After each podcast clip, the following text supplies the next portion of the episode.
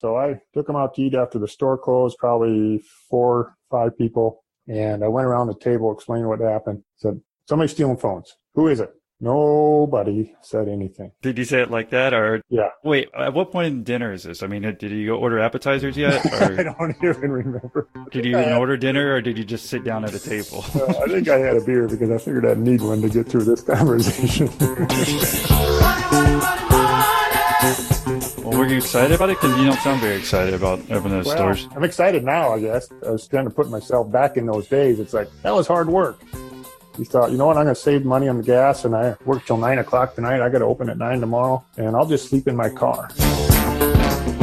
I think sometimes people look at Todd and I and our other partner Steve and says, "Oh, you guys, you didn't really seem to have that many obstacles, or you didn't do anything stupid." I just smile and laugh at him, and I was just overwhelmed with everything going on in my life right there with my family and my son. I just realized that, wow, I need some help.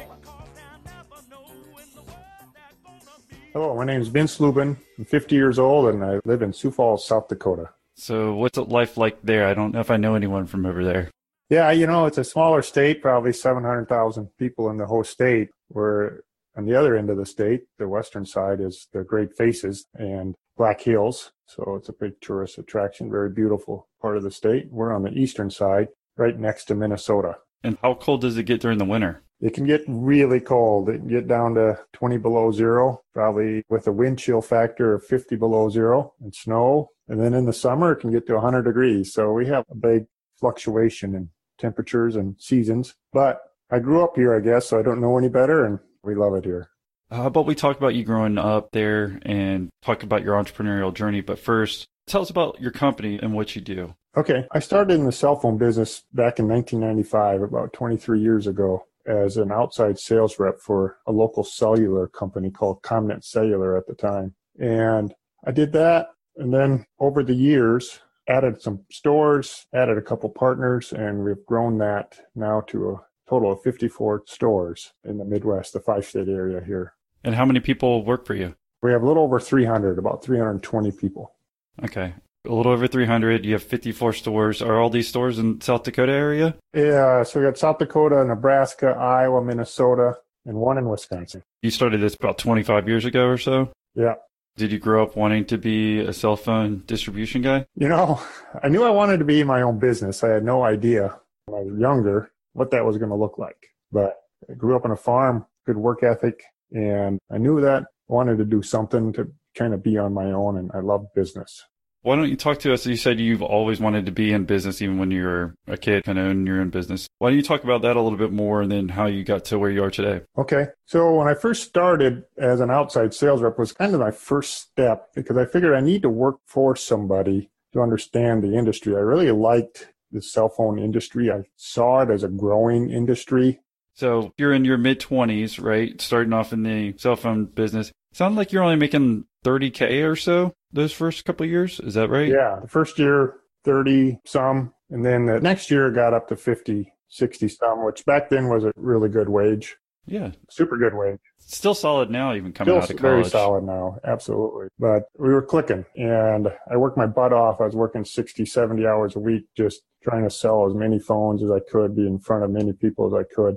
So it sounds like the first couple years you were pretty successful. And I don't know if there's anything else that you can think of that kept you going those first couple years. Is there anything else we can learn from as we go into your early 30s and trying to figure out how you were successful? You know, always keeping a goal in front of your goals, not just financial goals, but relationship goals, spiritual goals, just different goals that you want to achieve and keep those in front of you because sometimes crap happens and you need to go back and say, okay, this is why I'm doing it. This is why I'm striving. Believe in yourself that I can do it. Doesn't mean there's not going to be naysayers along the way, but if we stay focused, work hard, we can make it. Well, tell us about some of those obstacles early on and those growing years. Yeah. In the early years, when we opened our my second store actually. One second. Before you had always been working for someone, right? Yeah. Okay. So Yeah. So the first few years I worked on my own for the local cell phone company as an outside sales rep. still was that Verizon then or no? Back then it was actually called CommNet Cellular. Okay. Yeah, I didn't think Verizon was there. Yeah. So you worked for a company for a few years, gained some confidence, and you said, "Hey, I can open up my own store." Yep. Okay. Yeah. So let's dive more into that because that's when you have to especially Luckily, coming out of sales, you have that mindset already that you have to work hard, right, to make money and bring in revenue. At least that's kind of a stepping stone, or at least that's the way I think about it. But when you open up your new store, that's a whole other thing that you have to think about. So just tell us about how you were able to do that. I had saved some money. I got the opportunity in the fall of 1999 to have my first store in Vermillion, South Dakota. And then in the spring of 2000, Verizon was created from uh, several different companies. One was CommNet Cellular. Other companies across the nation come together and created Verizon as we know it today. When that happened, there was an opportunity in some of these smaller markets, smaller towns to have somebody like me take over those stores. And I had the one, I was going for three more, got those. And then the week before this was going to take effect on March 1 of 2000, they called me and said, Vince, do you want another store in Sioux City, Iowa? And I said, yes, I'll take it. I had no idea how I was going to do it. I knew I could handle the three additional stores, but I really didn't know how I was going to handle it. My firstborn was in the hospital in intensive care. He's fine now. He just went to college last week, but it was total chaos. So what made chaos was that fourth store? You already had four stores? Yeah. So it'd be your fifth total, right? Exactly. And you just got four at the same time. Now you're talking about total chaos with this. So we can keep going or I'd love to hear about still the first store and opening that up. The very first store? Yeah, because this is huge. I mean, going from one to three, and then before you jump back into the story with the Verizon thing, I think we kind of just jumped over what's the difference when you're just a sales guy. That's kind of what you were doing before with the old company. Yep. Well, now are you the only one working at your first new store? No. Or you have employees? So let's employees. Yeah, tell us about that. Like what you had to do, what worked, what didn't work, and the difference in mindset. Some of the things I learned about being a boss, I learned from my previous companies on some things that they did good, but I also learned a lot. Like if I'm ever the boss, I'm not going to do this. That's important. Yeah, I agree. It was important. And one of the things I learned that I wasn't going to do is do my absolute best of when we told the employee to do something, we had to give them the why behind it. And so often, these bigger corporations I worked for, I would just get a email or direction from a boss to do this. And I didn't understand the why behind it. And that was frustrating. So I always told myself, I'm not going to do that. We still strive to do that. We're not perfect at it today because the bigger you get, you don't have the time to sit down with all 300 and some employees one on one to explain that to them you try to get other people to explain it and go on down, but it doesn't always get communicated as good as it probably should. But there's always a why that we communicate with it. So when I first started that first store, I had two employees to start with. And then, and I kind of thought of this thing as, well, this is a college town and cell phones are still new. And the more college kids I could get hired, even part time, the more friends they have, they'll go out and sell. So I started setting up this it's almost like a network marketing thing. How it ended up is like, okay, I'll hire you part time. You're paid straight commission. And I was having these college kids that would come and they would sell their friends. I would help do all the paperwork, so I make sure things got done right. And then they would come in and bring in more of their friends, and the friends would bring in friends. And all of a sudden, I took that little store that was a corporate owned store, probably doing 30 phones a month.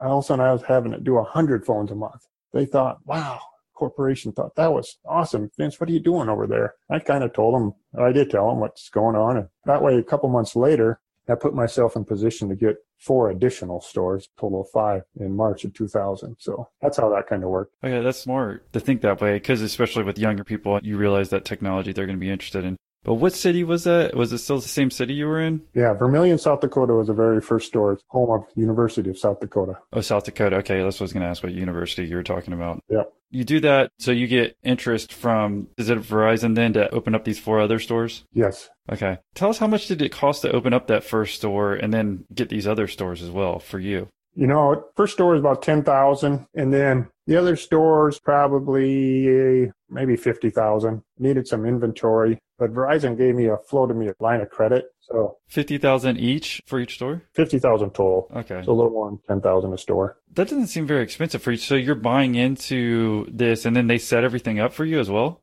Yeah, in these cases, you know, the rents, the leases were set up, had employees. So on March 1, 2000, for these additional stores, I started taking over the rent payments, utility payments, employee wages, took it all over. They floated me a line of credit for the phone inventory and accessory inventory. So it was pretty tight. My cash flow was very, very tight for the first year, two years. And then as it started to free up, then we had money to add some additional stores. So we never did go into debt as a company. So we've been very blessed that way let's talk about back then. We don't talk about yet today. Maybe we can talk about that a little bit later. So, like, what money goes to them? What money goes to you when you're buying into these stores? Just so we get a concept of how this works. Because me personally, I don't even understand how it works. I mean, I see Verizon stores around. I'm in Jacksonville, Florida. I'll see all these types of stores just like you owned, where they probably owned maybe 50, 100, whatever stores. But how does that work monetarily? Like, how much goes to Verizon? How much do you get? And what are the liabilities for you and them? As the wireless world, the company I own, part owner of. We have a lease with the landlord. We pay for the utilities. The employees work for us. All that money that we take in, we have to pay those bills. We don't pay Verizon. What happens is Verizon pays us a commission. So we'll get a commission for every phone that we sell from Verizon. And then accessories, well, we get to keep that. If we buy an accessory for $15 and sell it for 20, we get to keep the $5 profit. They pay for all the inventory that's in there too. You just get commission on whatever phone comes in. We pay for the inventory and then they pay us back within our commission. That kind of happens about the same time. We have about six thirty to 60 day terms on the inventory and our commission check will come about that same time frame. There's a lot of money moving back and forth at the end of every month. Well, can you just walk it through examples? So if I bought a brand new iPhone, it's thousand dollars to keep it simple. Sure. So how much do you get and how much do they get? And like, how does that cash flow go that you're talking about? $1,000 iPhone, Verizon will put that on 24 months payment of around $40 a month. Verizon will pay for that $1,000 within that same time frame. They will pay us back that $1,000 once it's activated. And then we'll get an extra commission on top of that. Can you just give us a ballpark? I mean, I don't know. We're talking about like five or 10%. I'm just trying to see how the cash flow works on this. Oh, you don't have to give us the exact number. We're just trying to get an idea of, we talk to a lot of different founders and, you know, a lot of them I don't understand all the time how they actually make money at the end of the day, you know? So okay. I'm just trying to make it as simple as possible so we get an idea. So we'll get maybe seven to 10% commission on that sale. Okay. And that's because of the wireless contract or whatever that they're yep. buying into? Yep. Okay. That's the contract that they're actually giving the commission on, not the actual phone. Correct. So you can sell the phone higher if you want, right? Or no? No, we can't. A lot of that's controlled by the manufacturer and some of it's controlled by Verizon, but the other part's just controlled by the market. Right. But I feel like Verizon should almost like why do you have to pay for the inventory versus why didn't they? They just set us up as our own business. That's the way they've always done it. Now some other carriers do it a different way where they'll consign the inventory. So it just depends carrier to carrier. Okay. Yes. So at least we get an idea of how the Verizon model works. They saw how great you're doing in this South Dakota university market, right? And they ask you if you want four other spots. You say, yeah, let me do it. And you're in your mid 30s at this point? Yep, young 30s. Yeah, young 30s. So tell us what happens. I guess you had saved up enough money to buy 50,000 worth of stores? Yep. Okay. Did that. And then I knew I could handle the three additional stores, but then adding that fifth store in Sioux City, Iowa was like, that's a big store. It was doing big volume and I was just overwhelmed with everything going on in my life right there with my family and my son. I just realized that, wow, I need some help. So I knew this guy named Todd and I asked him if he wanted to be my partner. He said, yeah, let's give it a shot. So we loaded up our cars with phones and landline phones, plug in and printers and computers and Wait, wait, wait. You said you put landline phones into your car? Yeah. I know it sounds weird, but okay. we needed something to plug in the wall. So when customers called, you know, it was a business. Okay. Because it is called Wireless World. So I hope you don't have any of them anymore. It is Wireless World. In our stores, when customers call the store phone, that is a good old fashioned landline phone. Yeah. I'm joking with you. All right. This guy becomes your partner, and then what happens? The first day we get there around six in the morning. We have a lot of work to do because the previous day it was a CommNet cellular store. And today we were going to open up as a Wireless World Verizon store. So customers have been coming in that store for probably eight years. So they knew that that was a cell phone store. So we opened up at 9.05 or 9 o'clock. And then at 9.05, a customer comes in and walks up to the wall and says, I need a car charger for my Motorola phone. And we help him get it. He gives us two 20s and we look at each other and we say, crap, I have nothing. And we're digging out in our ashtrays of our cars to try to find change. And I think sometimes people look at Todd and I and our other partner Steve and says, "Oh, you guys, it all just went so well for you. It was all so easy for you. You didn't really seem to have that many obstacles, or you didn't do anything stupid." I just smile and laugh at him because I tell him I could tell you lots of stories, and this is just one of them. Like, who would open up a store, open up a retail business, and not have a cash drawer? But we did. We worked through it. Customer laughed at us and looked at us kind of weird, like, what's going on here? What happened? Are you or your company interested in reaching an audience of entrepreneurs? Our network and I are always on the lookout for businesses that we can partner with. Over the past year, we've been lucky enough to work with sponsors like Gusto, StartEngine, and Skillshare, and we've been able to help them grow their businesses by reaching our podcast audience of high earning professionals, business founders, and successful solopreneurs. Well, over this next year, we're looking for three to five new sponsors to partner with. So if your business could benefit by reaching the thousands of entrepreneurs listening right now, and you're actually serious about sponsoring our show, then shoot me an email at austin at millionaire interviews.com. The first three listeners to place an order with us will receive a five minute spotlight on their business that will air after one of our episodes. So, again, if you're interested in growing your business as we grow this podcast, then shoot me a personal email at austin at millionaire interviews.com or just check the episode notes below to find more information on this awesome opportunity. Well, why did the store switch? Why did they sell it from? Was it still a Verizon store before? It was a CommNet cellular store before. Right. But I didn't know if CommNet Cellular was like LLC underneath Verizon Wireless or kind of like your wireless world. I mean, do people see wireless world outside or do they just see Verizon when we're looking at your storefront? They see both. They'll see the big Verizon sign on the door. It'll say wireless world. CommNet Cellular was a cell phone carrier, a small one like Verizon and CommNet Cellular rolled up into another company, which rolled up into become part of Verizon. Okay, that's what I was trying to figure out. I'm like, why do you move into there? But that's because CommNet rolled into Verizon and they needed somebody with Verizon experience. So I'm like, yep. What happened? I mean, because it does sound all so easy for you now because it doesn't everything's been working out pretty well business wise and personal and financial. Yeah, I would think so, but times were tough. It was just the money was going out faster some months than it was coming in. And Todd, my partner there, he drove to that store. He lived about an hour from there, and there would be nights that he thought, you know what, I'm going to save money on the gas, and I work till nine o'clock tonight. I got to open at nine tomorrow, and I'll just sleep in my car. So he'd sleep in his car when we go to different events to try to learn more about the industry and make more connections with vendors, we would share hotel rooms. We would take the red eye flights. We were trying to save every money we could. We were lean and mean and we didn't have many employees. And sometimes it almost burned us. We didn't have enough administrative help to have checks and balances. We almost got burned pretty bad early on.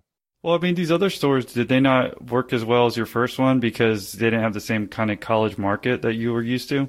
Yeah, that was part of it and they were just bigger and the cash was going out pretty fast and we had more employees and all of a sudden we went from probably four employees to 30 overnight so what was your biggest issue? It sounds like maybe taking over these four stores at the time seemed like maybe a mistake. You didn't have enough money for the fluctuations just in case. Is that what happened? Yeah, I think that was part of the challenge is just having enough money in the bank to feel comfortable. Well, how about these other stores? So, how far away? Usually pretty good at geography, but I don't know about South Dakota, honestly. So, how far away are these other stores from your home and where you're working? About an hour and a half. Okay, so that's pretty far distance. Are you going to all these stores? Like, I imagine not everyone, obviously, every day, but I mean, what's your role like? Because it must be different from running one store to five. I was trying to get to every store about once a week, and I was on the schedule lots of times to work on the sales floor and I would leave early in the morning and lots of nights I wouldn't get home till seven, eight at night.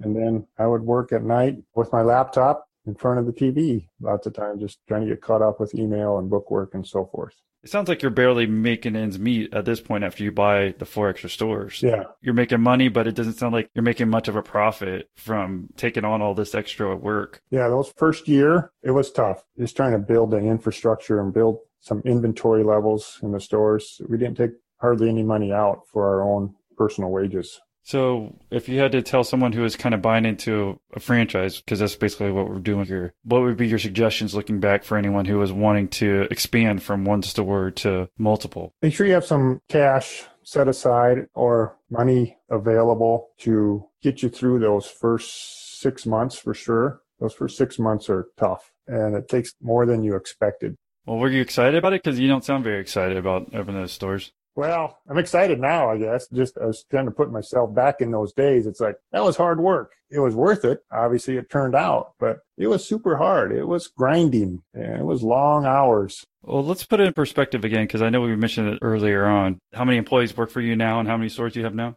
About 320 employees and 54 total stores. Okay. So we've 10x to what you did. But even looking back now, you're thinking that that must have been the hardest jump for you personally, going from one to five. Yeah, you bet. Yeah, because I mean, even then you're learning all these new employees, and then you're having to go all these locations. So yeah, so we had gone from five stores to 20 over what time? From the year 2000 to 2010. Seems like eventually uh, over those five stores, right? Yep. Jumping back to that before we get to the 20, I mean, over the 20 was a 10 year period, but first couple years were difficult, it sounded like. But was there anything that you had to jump that really significantly helped y'all stabilize and be able to grow and buy these other stores? Yeah, between 2000 and 2010, the market was growing. There was just a need for more stores in different towns. And some of the locations we picked out didn't work.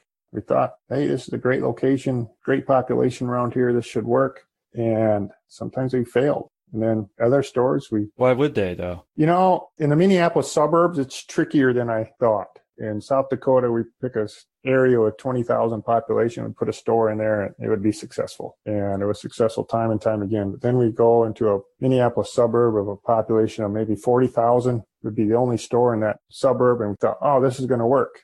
But we struggled in a lot of those stores. It's just a different retail pattern. It's hard to get a good location with great visibility from the road. People were used to going to other bigger corporate stores.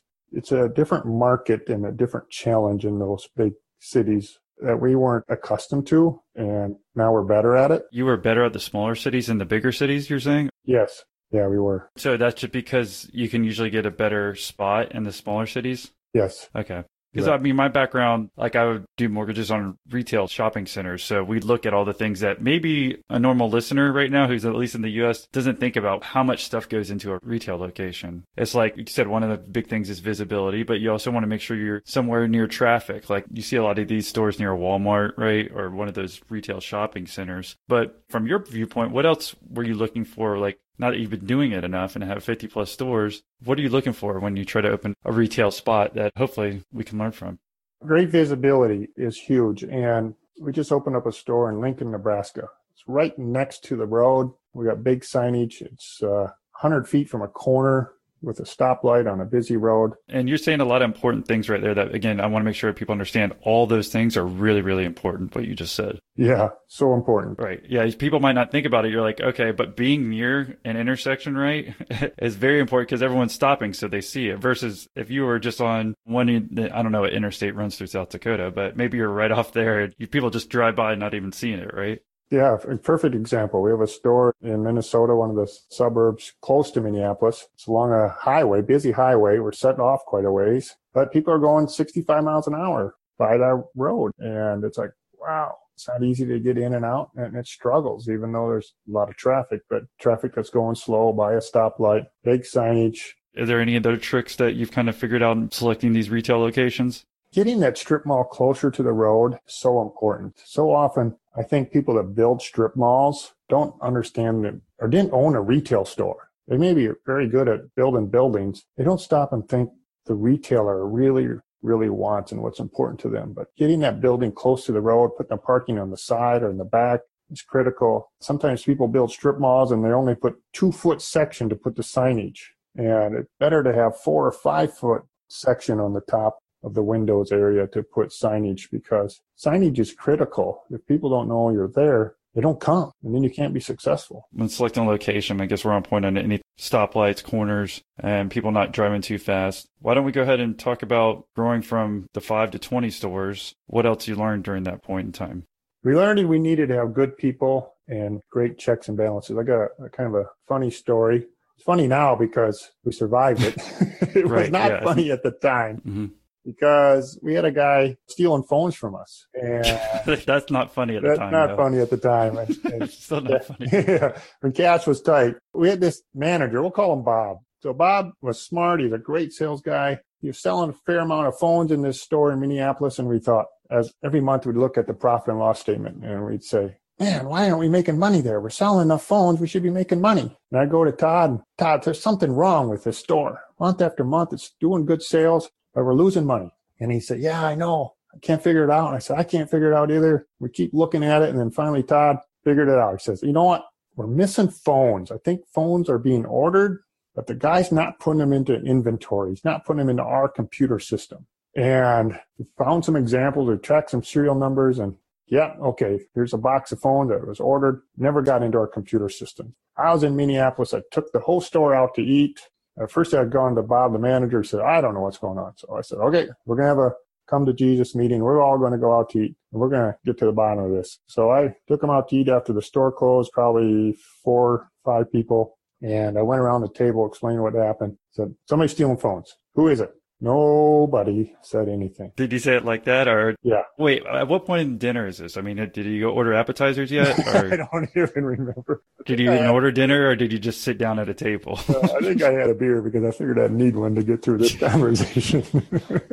Because I didn't know if we're just having small talk and then all of a sudden this happens, or yeah, know, there's a point in time you want to bring it up if you're breaking up with your girlfriend, and you know, yeah. at Thanksgiving is probably not the best time. So exactly, this early on, and I couldn't get people to break.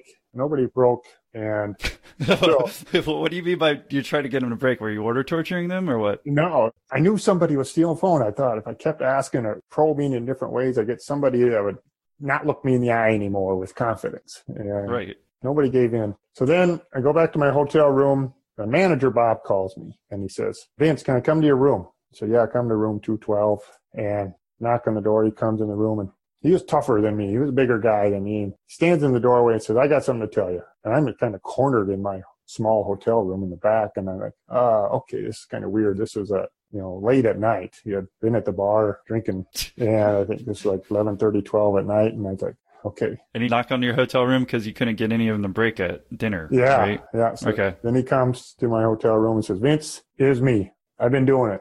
I've been buying these phones. I order them on a Friday the only one that works Saturday morning. I'll have Saturday delivery. I'll take the box of phones. I bring them to my trunk in my car and then I go sell them on eBay. I said, Oh my gosh. Do you know how much you've been doing? I said, I don't, but I've been blowing the money. I've been gambling on different things, buying every gadget possible. One of the things he did over that time frame was took me to a Minnesota Wild hockey game, front row seats, probably the most expensive seats in this arena, and took me out to eat. And he said, Oh, yeah, this is just friends of mine. They provided this for me. Oh, you're his friend. Yeah. Later, I realized it was my own dang money that he was using to take me out and blow a hockey game. What a guy. Yeah, what a guy. And so $73,000 later, we find him. Yeah. Yeah, that was a lot of dang money. This is very important because unfortunately, something like this is going to happen to someone who's listening, yep. growing their own business. So, what do you do after, like, how do you find out exactly? I guess at least he came to you, yeah. right, and said something. Then, I mean, you're eventually going to figure it out. I think he knew that. That's why he did that. Yeah. Luckily, you just had to get him liquored up to say something. Yep. what do you do then? Do you have to sue him, or is he? Does he say he's going to pay it back? What happens?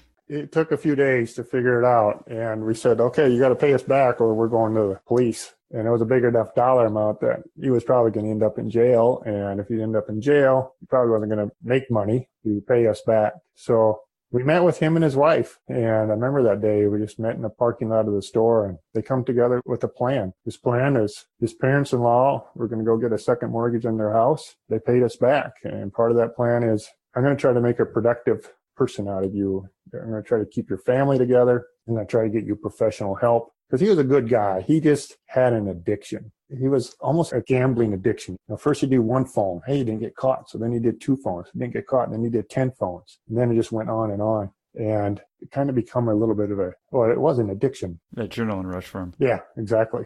And he couldn't control it. So part of the recovery plan for him was that he needed to go to counseling for a year and every quarter for a year, I had a written report from his counselor, signed by his counselor, on how he was doing. And he went on to become a very successful salesperson in a different industry. As far as I know, he's still doing well today. Was he still working with y'all through all this? Oh no. no, he was done. Oh yeah, that night yeah. was his last day. yeah, I don't know how you go to the father-in-law and ask for that, but I mean that's his fault, right? He was the one stealing the money. Exactly. Yeah. From there, I guess at least we got some experience on what can happen because it's pretty easy to figure out, but maybe most people don't think about it. Obviously, you didn't want them going to jail because you want your money back. And if you did that, then you'd have no chance to get it back. So, yeah, that was part of it. You bet. So at least you got that back. And then, but what year was this now? I mean, this is after expanding to 20 stores? Yeah, this was probably somewhere between 2005 and 2007. I think now I could go talk about the time frame between 2010 and now. Okay, yeah, that's perfect. Had 20 stores at 2010, and then now you're up to 50 plus. Yeah. Around 2010, we had four partners at one point, and now we have three. And things were not going well with myself and another partner. And that created stress within the ownership group and within the company. And we ended up splitting up It split up some of the stores and we each went our own way. And one of the things I learned is even though good people get together, doesn't always mean good things will happen. Whether it's a marriage or a business partnership, that can be for lots of different reasons. You know, difference in values, ambitions, perspectives, passions, work ethics, gifts, talents. When that happens, when people aren't getting along, it creates stress. So critical. Relationships is a key to success in business, in life, in all areas. Earlier, you said you had one partner, right? Yeah, one partner when we started in 2000, and probably 2001, we added two more partners. So we had a total of four for quite a few years, and now we have a total of three of us. Okay, so now there's a total of three. We'll talk about that downsizing real quick. But how about when those people buy into your partnership? Because at first you open the first store by yourself. Yep. So what's it look like when you bring on somebody else? Because this is something we could learn from about bringing on partners, like how you give up equity and whatnot. I don't know if we did it all right, but based on the situation, I just needed help. So some of the partners we added on lived in different parts. Two of the partners we added on lived in Iowa, and I just need help to cover that area. Fundrise is the future of real estate investing. See, with Fundrise, you can invest in million dollar deals without writing million dollar checks. And this level of real estate investing was previously only reserved for the wealthiest investors. Fundrise enables you to instantly access high quality, high potential real estate projects from the high rises in DC to multifamily apartments in LA. So getting high with Fundrise will actually be one of the best decisions you ever made. Oh, and by high, we mean you'll have access to highly vetted real estate projects that are managed by Fundrise's team of real estate professionals. With Fundrise, you now have the benefit of investing in real estate's consistent cash flow and long term appreciation without all the headaches that come with managing a property yourself. They make it easy to inspect every project in your portfolio and will keep you updated on each project's progress in real time. So give the future of real estate investing a try today. Go to fundrise.com slash millionaire. That's fundrise, F U N D R I S E dot com forward slash millionaire to have your first three months of fees waived and that link is available in your episode notes below. And don't forget, by clicking the link in our episode notes, you help me and my team. Thank you for supporting the show by checking out our advertisers so they can help financially support our podcast.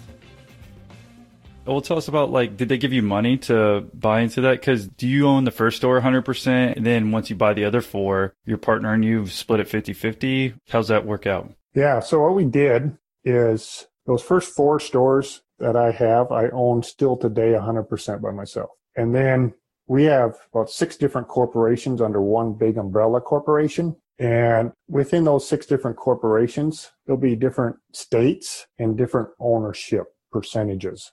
Some, my partner Todd, he owns three stores by himself. I own those four original stores by myself. And then the other, some of the areas, it's just Todd and I. But a lot of the other areas, it's Todd, Steve, and I that own those stores. Yeah, because this might sound complicated to some people, but this is how a lot of real estate structures work as well. That you have one parent company, right? Yep. You could almost think of Verizon. They're not quote unquote your parent company. But then when someone's buying into a real estate deal, they could have like 12 different partners and then like five partners own 100% of one LLC, the other seven, like three might own 25%, the other four might own 25%. So it sounds like kind of complicated, but Usually, if you draw it out in a map form, it makes it much easier to understand. Exactly. Okay. And that makes more sense because I'm like, there's no reason for you to give up ownership on those first ones when you did everything. But then y'all are still basically partners on certain stores and not certain stores and have a good working relationship, it sounded like. As we're kind of closing in on the end of the story here, what have you learned over these last couple of years? What's your work life like now and your role versus when you started selling cell phones back in 94?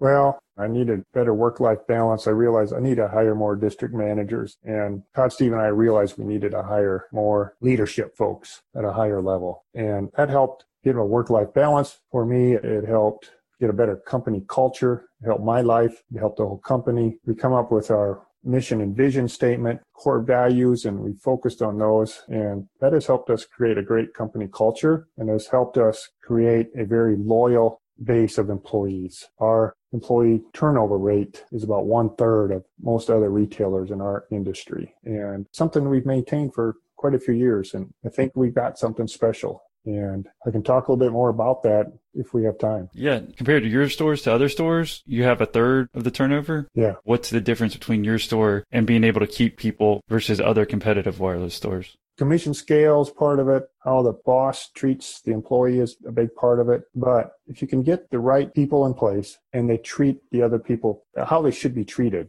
then people will stay. People will be more loyal to them if you care about them. Once you care about them, then they care how much you know and hopefully be willing to be more coachable and humble and hungry motivated and be willing to help the company. If the bosses are likable and caring, employees are more likely to stay. Now, of course, commission's part of it. You got to pay a competitive salary, competitive commission rate. But this other non-tangible stuff, it's real. And it's hard to put a number to it. It's hard to put a spreadsheet to it. It's hard to figure it all out. But I truly believe it helped us have a lot less turnover than our peers. I could see, especially in that sales role where you have a manager who thinks he's Mr. Know It All and you're at another wireless store, like I wouldn't want to work with him, even the same commission structure. But if you have someone who's actually caring enough and you can tell that they actually care about you as an employee, say I'm a sales guy, my manager above me who's got like seven stores is likable and cares about me, then that makes a huge difference to them. They just want to be acknowledged. Mm-hmm. Very true.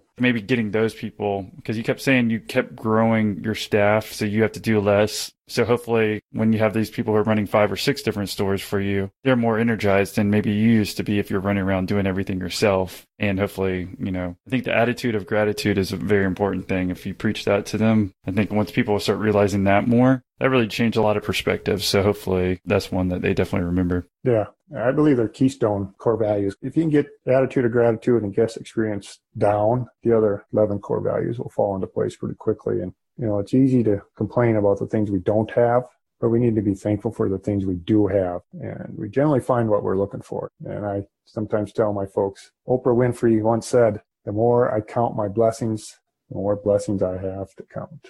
It's very true. And we can be thankful that we have a inside job and a hot day or we can complain about the customer that's coming in complaining about their bill. But what you focus on, more likely you'll get over time. So you a big Oprah Winfrey fan? Not huge, but she's got some good points. That was a good quote. I hadn't heard that one, so I'll give you that one those are the two most important things. I think people like the more you think about that, you can say oh, how hot it is outside, but at least at least you get to be outside. Maybe you're not in jail, right? Yeah.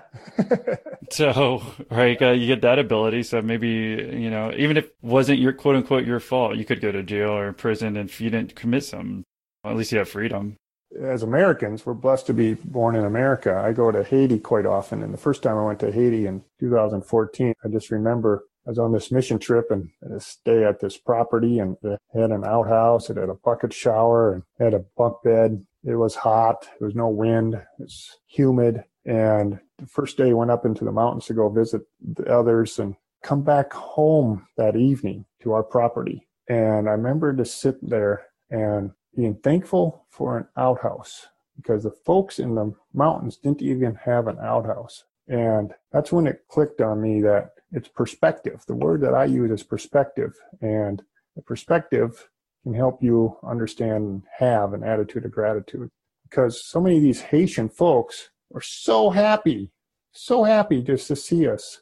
My wife will come with me and go to the dollar store ahead of time and pack it up with backpacks with bubbles and yo-yos and little race cars and dolls and she'll just give these out and it's like the kids won the lottery you know, and we are so much here in America and we forget to be thankful. So that having that perspective has been a game changer for me. We've taken employees on two different trips. Next April, we're going to take another group of employees on a trip down there to Haiti and help serve our friends, our brothers and sisters down in Haiti. And it's just amazing. They have so little, but so often are more happy than we are.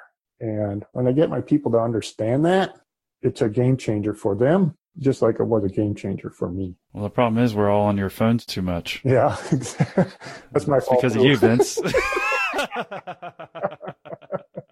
oh, shoot. we appreciate you telling your story and telling us what it's like to be in South Dakota. And I think there's a lot of little different tidbits we can learn from growing from that one store to where you are today. Think about it now for you. When you opened that one store, did you ever think you'd get to this size? You know, I Did you have dreams of that? as I go through life, I would say as at one, I could see myself at four. When I was at five, then we jump to five right away. And when we were at five, I could see myself at 10. And we we're at 10, I could kind of see myself going to 20. I didn't start at one and say, Hey, I want to get to 54. I just couldn't see that far. Right or wrong, that was just kind of the way it was for me. And, you know, now that we're at, I can see that we can add another 10 or 20 and maybe 30. And then we get to that point, we'll go see further down the road. It's kind of like that journey, you know, once you're five miles down the road, you get to see the next whatever's in front of you and see it more clearly. Absolutely. Yeah, no, I think it's important to have kind of those small steps as you go along. Yep. We appreciate you sharing your story, Vince, and uh, thank you for coming on the show. Yeah. Thank you very much, Austin. Appreciate it. People will steal from them my life. Hey there, one special announcement for you. Are you or your company interested in reaching an audience of entrepreneurs? Our network and I are always on the lookout for businesses that we can partner with. Over the past year, we've been lucky enough to work with sponsors like Gusto, StartEngine, and Skillshare, and we've been able to help them grow their businesses by reaching our podcast audience of high earning professionals, business founders, and successful solopreneurs. Well, over this next year, we're looking for three to five new sponsors to partner with. So if your business could benefit by reaching the thousands of entrepreneurs listening right now, and you're actually serious about sponsoring our show, then shoot me an email at austin at millionaire interviews.com. The first three listeners to place an order with us will receive a five minute spotlight on their business that will air after one of our episodes. So, again, if you're interested in growing your business as we grow this podcast, then shoot me a personal email at austin at millionaire interviews.com.